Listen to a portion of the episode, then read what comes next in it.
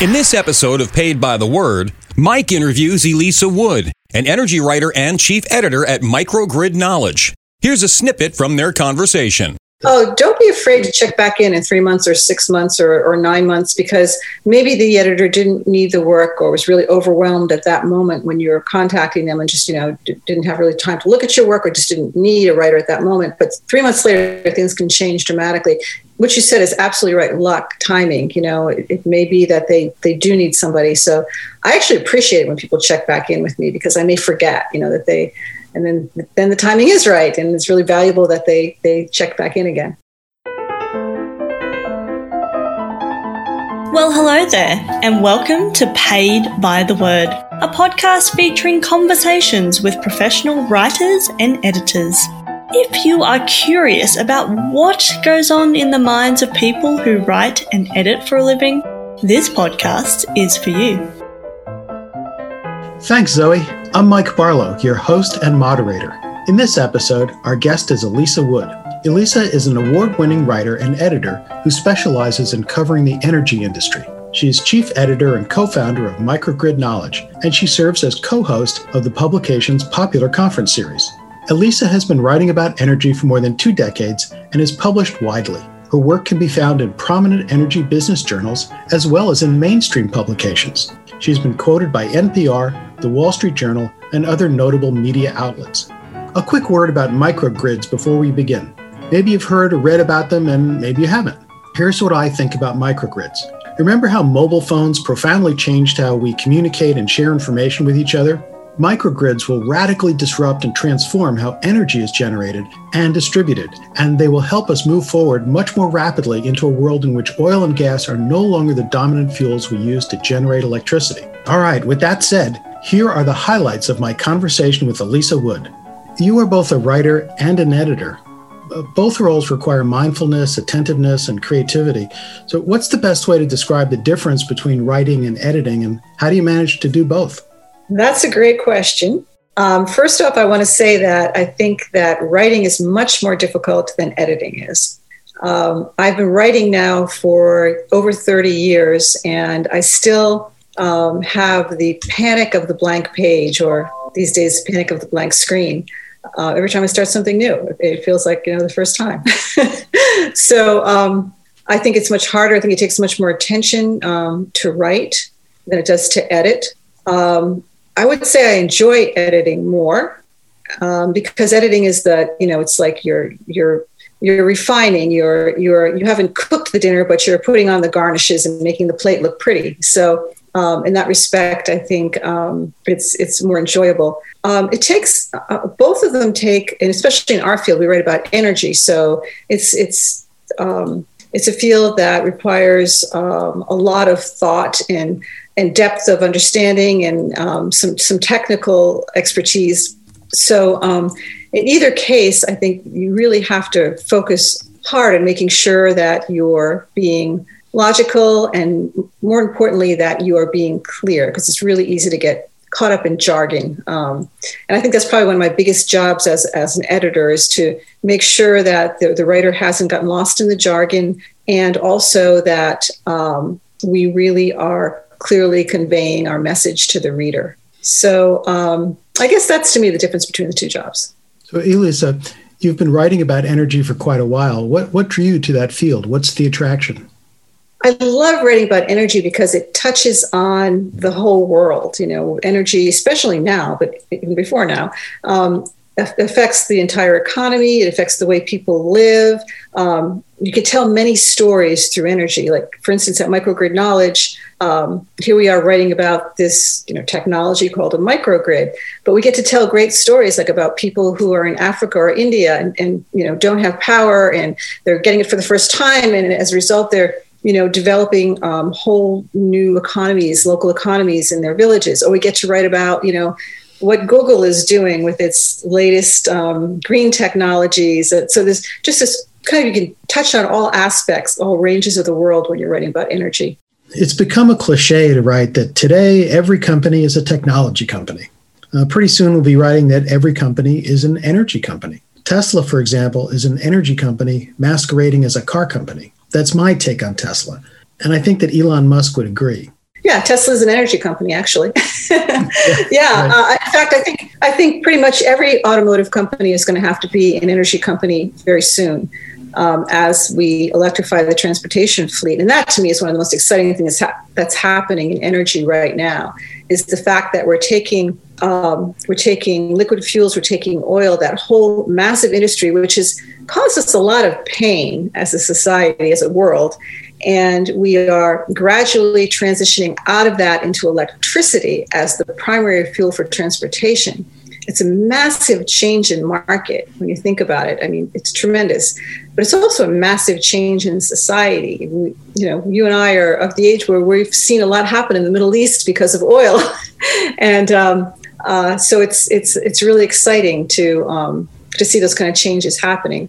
Oh, I'm so glad you mentioned the importance of electrifying our transportation fleets. From my perspective, electrification is a key component in the battle to moderate the worst effects of climate change. The, the sooner we can electrify our cars, trucks, buses, and taxis, the better off we'll all be. We can save the planet, and electrification is a great way of battling some of the most dangerous effects of climate change. That's right. That's right. And that's the other thing about about writing about energy, especially at this time, is is you really I, I, guess you do have a sense of mission because you really feel like you're you're helping the world in so many ways. Um, you know, carbon being, of course, one one of the major ones. You know, creating more sustainability. Um, but also, I think what really excites me, in addition to that, is the fact that um, energy is becoming smaller, and people are able to control it more locally. Yeah, the, individual is able to control it more locally, and yeah, and and I think um, that's kind of what got us, got us excited about microgrids. One of the things that got us excited about microgrids, you know, you hear the term, and a lot of people really like the term microgrid. Um, this is an interesting organization called the Civil Institute Society that's been doing some research, some polling on microgrids. They they choose different topics to tackle, and they take them on for a couple of years. And um, they did renewables a few years ago, and now they're doing microgrids, where they're doing a lot of polling. And they're kind of kind of trying to get a sense of the um, um, political um, kind of where, where the resource stands politically. Um, and they found that it's, it's, it's liked by both sides for different reasons, right and left. Um, but they also found, interestingly, that just saying the name, people liked the name. They didn't even know what it was. They just kind of had a favorable reaction. And I was thinking about that, and I really think it's because um, you know the name grid. Grid. We know everybody knows what the grid is. It's this kind of big amorphous thing out there that that brings us electricity and we don't really have any control over it, but we do need it. Um, and sometimes we're very angry with it because it goes out. Um, and then the term micro suggests that it's sort of coming home, like a microcomputer or you know something something small that we can control and that suddenly is part of our lives, not not controlled by out there. So I think that's part part of the sense. So that's another thing that excites me about writing about energy. We sort of we can dive into these kind of sociological trends too. Yeah, that's a very apt analogy. Uh, between in the old days, computers were the size of a house, and you had to be, uh, you know, NASA or the government to own one. Now we all have our own microcomputers, and I would imagine in, that in the future, actually, I can foresee in the future we will all be our own providers and and um, and generators of electricity, not just consumers. Right. That's right. It'll be cool. you as a as a power plant, basically. yeah, and it's going to be it's the democratization of energy, and that is that's very exciting. I feel as though we're we're not just writing about technology; we're writing about uh, you know the dawn of a new era and the dawn of a new culture. That's my hope, at any rate. So, uh, I think it's true. Yeah, Elisa, tell us briefly about your career path and how did you become the writer and editor that you are today? Ah, yeah. Um, so I um, worked for a newspaper, a couple of newspapers in my 20s when I was first out of college, um, daily newspapers. And I started thinking that I really needed to specialize in something because it seemed like the writers who had the most success had a specialty. And I was kind of looking around and I was doing some education writing at the time and I was interested in that. Um, but then, you know, it's it's a who you know world, right? I had a very good friend who was an energy writer, and um, she told me about a job opening at McGraw Hill. Um, at that time, McGraw Hill had uh, just started up a, a, couple of energy newsletters, which eventually became 54 energy newsletters. Um, and they were looking for people, and they were open to training them because uh, I didn't know much about energy at the time. And um, so I started to work for them, and I actually worked for them um, until into God, that was about uh, six, seven years ago. And, and McGraw Hill changed. McGraw Hill became Platts, McGraw Hill Platts, and then it became S and P. Um, so, um, but so that was my training ground, and I also freelanced for other publications as well, like Renewable Energy World and um, different ones that were out there. Um, AOL Energy for the time that that existed, um, and um, then uh, around 2014. I received an email from my current business partner, Kevin Normandeau, and didn't know him, but he had read something I had written. And he said that he was, um, he had just sold a company, he had a data center publication, and he was interested in moving into the energy arena. So we started talking, and um, eventually we formed a publication called Energy Efficiency Markets, which focused on energy efficiency. And um, so um, that was a great publication, but it just wasn't getting much traction in terms of advertisers. Uh, so we, we started saying, oh, this isn't really, this isn't working. But we did notice that every time we wrote about microgrids, that the readership went way up because we were tracking it on Google Analytics. I mean, like spiked. and so then we said, hmm, let's look a little more carefully at this. And we started talking to some of the companies that were involved. They were in their early early days of, of working uh, on microgrids, and um, and we, we saw that there was a real market beginning to emerge and a lot of potential there. So we started Microgrid Knowledge. And um, first year or two, it was tough. I mean, it's really hard getting these kind of sites going. It's it's not easy at all. Um, but then it started to take off, and um, it's doing quite well right now. Oh, that's fantastic! Uh, yeah, I love hearing uh, I love hearing success stories like that that are built on uh, on content, um, or and it was specifically yeah. editorial content. That's fantastic. Um, the so which uh, speaking of editorial, uh, Elisa, which professional habits do you find especially helpful? Um, so I find that I'm an early riser, and I think it's really important to do sort of what's hardest, what, what takes the most attention first thing in the morning. So I try to just set mornings aside for writing uh, when I'm fresh and you know the ideas are flowing, and um, and then afternoons for phone calls and interviews like this and, and and other kind of detailed work. I find that keeping that kind of schedule is really helpful. Um, I also find it's really important to not work.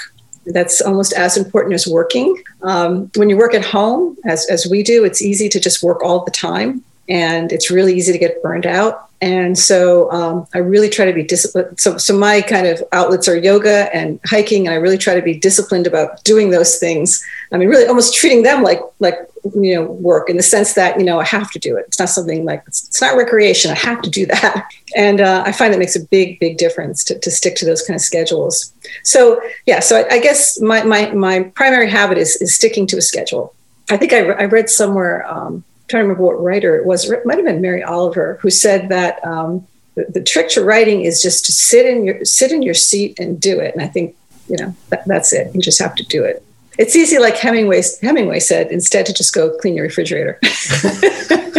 good, good. No, that's the perfect. Uh, that, that's a perfect response. It's this is one of my favorite uh, questions, by the way, because it always uh, it always elicits slightly different answers, and um, and of course we're all in search of uh, of the professional habits that become, um, you know, the characteristics and traits uh, of our lives uh, as writers. Uh, so, which writers do you turn to for inspiration? So, in terms of journalism, I really like David Roberts. He's over at Vox, V O X Vox, not F O X. Mm-hmm. um, and um, he, um, I like David because he, he's of course Vox is a you know a, a publication that attracts a general audience, not an energy audience like we have. So he has to write very broadly. But he takes on really um, tough energy topics and he translates them really well to a popular audience. So he's he's one of my favorites. And I just get excited when I when I read his his articles because I you know I, I can he clearly shows how these technologies are changing the world. So that's exciting. Um, I like Michael Lewis a lot. I love The Big Short, one of my favorite books. Um, I liked his early, some of his early work, like Next. Um, and then I, I, read a lot of fiction. So, uh, and I find I find fiction to be really inspiring and really sort of healthy for a, a journalist to, to, to read because I think we can really get kind of caught up, caught up in our jargon and our journalistic style. And if you read fiction, it kind of shakes it up a little bit and um, helps you um, not get stuck in patterns. And, and my favorite um, fiction writers are, um, I really like um, Margaret Atwood. Um, oh, somebody I left out too, who's a, a, a, big inspiration to me is Mary Karr. She's a, um, she writes memoirs. She's great. Um, so those are those are my people, and, lots of others too. But those are some of the main ones. That's wonderful. Actually, my daughter got me a copy of the new Beowulf translation uh, by, oh uh, by Maria Headley, and it is terrific. Um, yeah. It's just, uh, it's amazing. I wound up, uh, I so I was sitting around two nights ago, and I just started reading it, and then I found myself reading it al- aloud.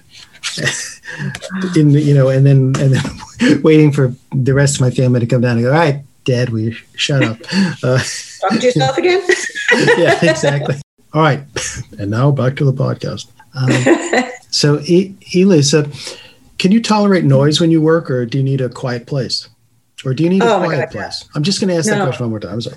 No, Elisa. no, no. I don't need a quiet place. you don't no. need a quiet place. Good, good, good. no, no, no, no. Um, I um, well, a I have a dog and two cats. Two cats that like to talk a lot, and a dog that doesn't like UPS. Um, and B, I have you know been working at home for years, and my children were once young, and you know playing and running and having their kid their friends in the house, and you know, and I just developed an ability to work without um, being bothered by noise. How about you? Can you can you work with with noise? Are you? Uh, it depends. Um, the um, there's so I live in uh, in a uh, in a suburb of Connecticut uh, where suddenly the new thing is taking care of your landscaping. Um, and it's like so I'm just surrounded by leaf blowers, and sometimes they uh, drive me crazy. Um, mm. But uh, usually, but I also tend to write in bursts. So um, so my you know I'm I'm very focused while I'm writing, and and if I and if I am interrupted, it's usually not you know the end of the world. But, so I live in rural Virginia, and, and there are some leaf blowers, but more likely there are guns going off, especially right now because oh. this is hunting. Yeah, that's uh, so yeah. Well, it's better. Uh, yeah. Well, I grew up in Newark. I grew up in Newark, New Jersey, so that's a whole. That's a whole other. Um, the um, okay, so we're almost done. so, Elisa, what brings you the greatest joy as a writer? Finishing something. I'm sorry. Oh, finishing something. Yes. Something. yes. That's good. Yes. Uh, the uh, you, but uh, no, you know, it's funny because uh, yeah. I'm sorry. Go on. Go on. I was going to say. I mean, you know, um, obviously, when I get an email from somebody and they're asking me questions that show they've really read it, understand it, and had meaning to them. Um, I, would say that's that's a great joy. You know, anytime reader reader feedback is a great joy because it's a pretty lonely profession that we're in, and you know, you kind of send this thing out into the void, and you wonder is anybody reading it? Are they liking it? Are they understanding it? And um, and so when when people do interact, I think that's that's a great joy for me. Oh, that's fantastic, and it's uh, it's, it's, very true. Uh, you know, we don't need a lot of, uh, of, of feedback, but the the little bits of it that we get are are good. Um, just say somebody saying we're out here, we're out here. Our readers are out here. You know. yes, yes, and that uh, and it is true. You can always tell when someone has actually read your stuff as a as opposed to because usually they'll start arguing with you. Uh, when I was a newspaper reporter, but actually the funniest thing when I was a newspaper reporter was that they would always object to the the title of the story, and I never knew what they were talking about. Of course, they meant the headline. Uh, you know, I, I liked your story, Mike, but the title was kind of weird. And then I had to explain that well, I don't write the titles. Uh, they said, "What? what kind of screw newspaper do you have? I said, no newspaper that's allows its reporters to write the titles, or at least that was back in the 70s. Um, we would be rich for the number of times we've had to explain that we do not write the headline. it's true. it's true that and uh, that and the whole thing where well my what i do miss a little bit is you know i'd be covering a fire or murder or something like that and i'd have my little book you know my little uh, notebook that said press on it and then i had a little card that said press you know and tags and i was usually with a photographer that was fully festooned with things that said press and i'd be interviewing someone and they'd go oh, why are you writing this down? Are you going to put that in the paper? Yes. Yeah that's another yeah. As a matter of fact, yes. okay, here we are. So, Elisa, uh, what advice do you have for writers? What's the best way to approach an editor, and and what's the worst way? Yeah, that's a good question. Um, I'm in such a specialized field that for me, it's you know, you, people need to let me know they understand the field because I hear a lot from writers who would like to write for us, and they're good writers, but because they don't you know know the field um, at least to some degree, know the language. Um, you know, we can't really hire them. Um, but I would say the best way to approach an editor is, you know, to just you know, as you would approach anybody. You know, tell them who you are. You know, and um, send a couple of samples of your writing. Tell them who you've worked for. Um, make sure that there's try not to have typos in your you know in your email if you possibly can. We all have typos in our email sometimes, but um, you know, sometimes it's just kind of a signal that maybe somebody's not really paying attention or caring. Um, but yeah, I would just say, you know, approach them as you would approach anybody. Be yourself and tell them who you are, and be friendly and um, and, and, show them your work. And if there's a fit, there's a fit, and if there's not, there's not. I mean, it's just um, it's it's the way it is. Um, I think I think more likely people are rejected because the fit isn't right, not because their work isn't good.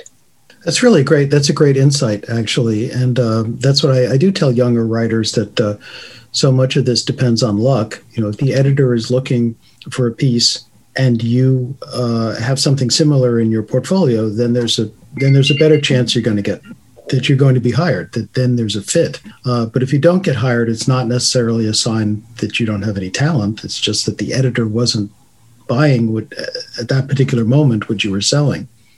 That's a really good point. And I think also um, don't be afraid to come back and check in every six months or three months or whatever, because sorry about that. um, so I have this problem that everything is connected. So if the phone rings, my watch rings, and yes. my computer rings.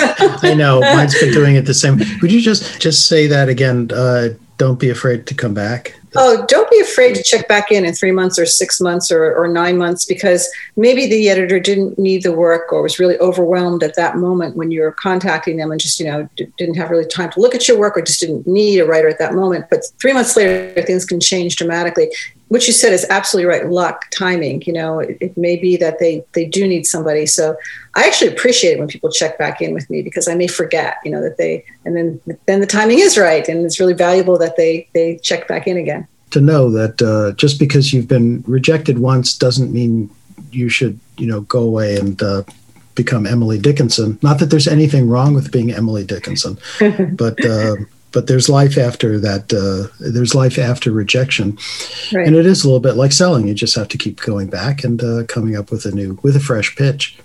I think the other trick for new writers is is really to look at what fields are looking for writers. I think a lot of us come out of school and we're kind of kind of starry-eyed about what we want to write about. We think that the approach is to choose what you want to write about and then go for it truth of the matter is um, there may not be a market for what you want to write about. So the best thing to do is to see what's out there see where the needs are. And you may find you actually really enjoy i never in a million years would have thought that i was going to be writing about energy you know back in the day when i was in college or even when i was a newspaper reporter but i love it now. So um, i would say be open to exploring new topics. That's a really, really uh, fantastic insight, and and again, a great piece of advice. And young writers, please uh, please rewind this part and listen to uh, Elisa saying that over and over again. Because uh, the thing is, people always ask me, "Well, how do you choose your topics, or how do you choose what to write about?" And I say, you know, most of the time, if I'm lucky, an editor tells me what to write about. Right. Exactly. then I'm totally cool. If someone is willing to pay me to write about, uh, you know, uh, renewable energy sources, I'm going to write about renewable energy sources, and I'll be happy too. It's not, you know, there's nothing bad about that. Yep, yep. You learn a lot. It's a great experience because it's it's a constant learning experience. You know, yeah, it is. It keeps us uh, keeps our brains young. Well, Elisa, this has been this has been terrific and and I really appreciate your time. I look forward to uh, you know I'm a, a subscriber to uh, to microgrid knowledge and a big fan of yours. So uh, so you've already I've already drank the Kool Aid, the microgrid Kool Aid, and uh, and I am convinced that microgrids are going to lead us into a, a far better uh, by by two, by 2050. Uh, the democratization of energy will be well underway, and um, and we're going to be in a much better world. I hope. Knock on wood. I think you're right. I agree with you completely. And thank you, Mike. Really enjoyed this. Always enjoy working with you and um, appreciate everything you do. Thank you. I always enjoy my conversations with Elisa. She's fun to work with, and I always learn something from her. I think the advice she offered about reconnecting with editors is super valuable and very practical. Okay, until next time, cheers and good health. That wraps up another episode of Paid by the Word, a podcast featuring conversations with writers, editors, and media professionals. We are grateful for your attention and we wish you all the very best. Stay safe and be well. Bye bye.